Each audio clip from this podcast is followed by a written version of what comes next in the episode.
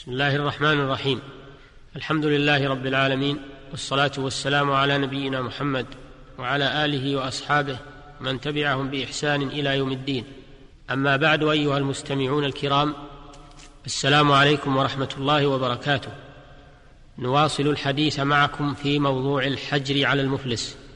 وكنا قد تناولنا في الحلقة السابقة بداية الكلام عن ذلك. وضاق بنا الوقت عن استكماله. فسنتناول في هذه الحلقة إن شاء الله بيان الأحكام التي تتعلق بالحجر على المفلس. فقد ذكر الفقهاء رحمهم الله أنه يتعلق بالحجر عليه أربعة أحكام. الحكم الأول أنه يتعلق حق الغرماء بماله الموجود قبل الحجر عليه وبماله الحادث بعد الحجر عليه بإرث أو أرش جناية أو هبة أو وصية أو غير ذلك ويلحقه الحجر كالموجود قبل الحجر فلا ينفذ تصرف المحجور عليه في ماله بعد الحجر بأي نوع من أنواع التصرف ولا يصح إقراره على شيء من ماله لأن حقوق الغرماء متعلقة بأعيانه فلم يقبل الإقرار عليه. وحتى قبل الحجر عليه يحرم عليه التصرف في ماله تصرفا يضر بغرمائه. قال الإمام ابن القيم إذا استغرقت الديون ماله لم يصح تبرعه بما يضر بأرباب الديون سواء حجر سواء حجر عليه الحاكم أو لم يحجر عليه. هذا مذهب مالك واختيار شيخنا. يريد شيخ الإسلام ابن تيمية رحمه الله. قال وهو الصحيح وهو الذي لا يليق بأصول المذهب غيره بل هو مقتضى أصول الشرع وقواعده لأن حق الغرماء قد تعلق بماله ولهذا يحجر عليه الحاكم. ولولا تعلق حق الغرماء بماله لم يسع الحاكم الحجر عليه فصار كالمريض مرض الموت. وفي تمكين هذا المدين من التبرع إبطال حقوق الغرماء. والشريعة لا تأتي بمثل هذا فإنما جاءت بحفظ حقوق أرباب الحقوق بكل طريق وسد الطريق المفضية إلى إضاعتها انتهى كلامه رحمه الله.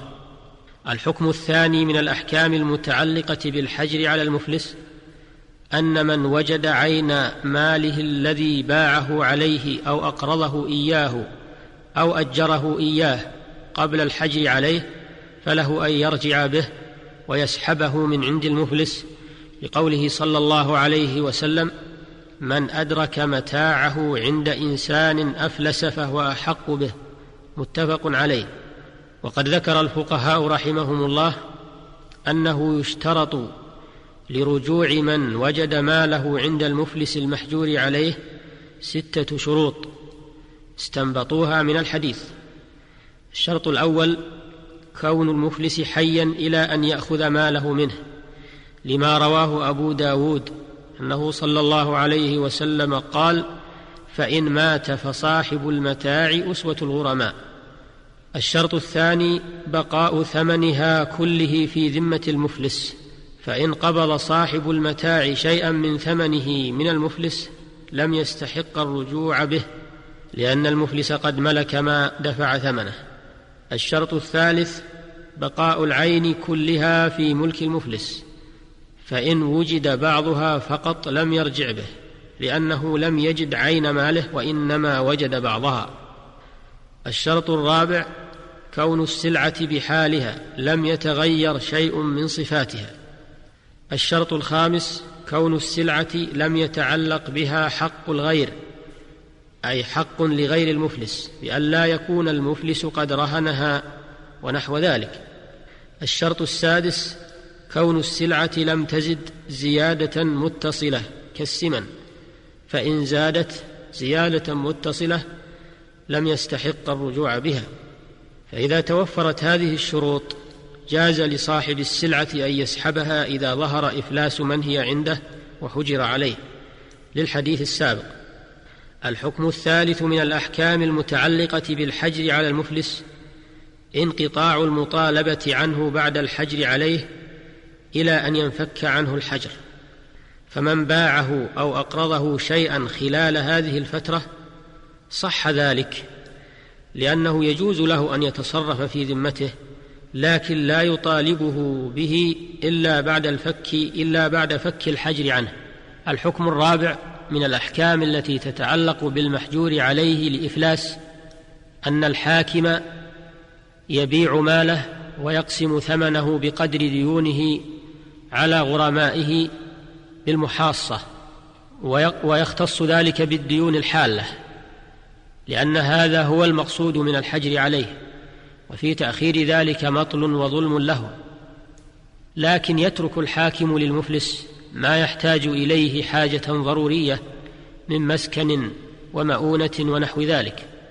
أما الدين المؤجل فلا يحل بالإفلاس ولا يزاحم الديون الحاله لأن الأجل حق للمفلس فلا يسقط بفلسه كسائر حقوقه ويبقى في ذمته. ثم بعد توزيع ماله على أصحاب الديون الحالة فإن سددها ولم يبق منها شيء انفك عنه الحجر بلا حكم حاكم لزوال موجبه.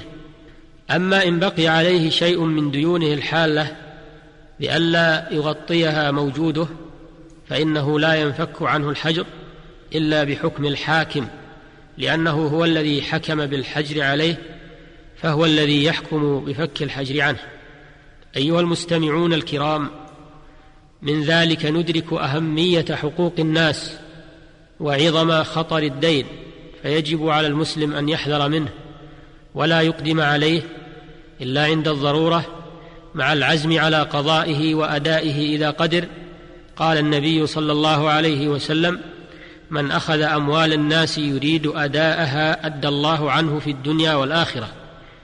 ومن أخذ أموال الناس يريد إتلافها أتلفه الله في الدنيا والآخرة. اللهم إنا نعوذ بك من غلبة الدين وقهر الرجال اللهم اقض الدين عن المدينين واغفر ذنوب المذنبين وإلى الحلقة القادمة بإذن الله. لنتابع الحديث معكم عن أحكام الحجر. نسأل الله لنا ولكم الهداية والتوفيق. والحمد لله رب العالمين. وصلى الله وسلم على نبينا محمد وآله وصحبه. والسلام عليكم ورحمة الله وبركاته.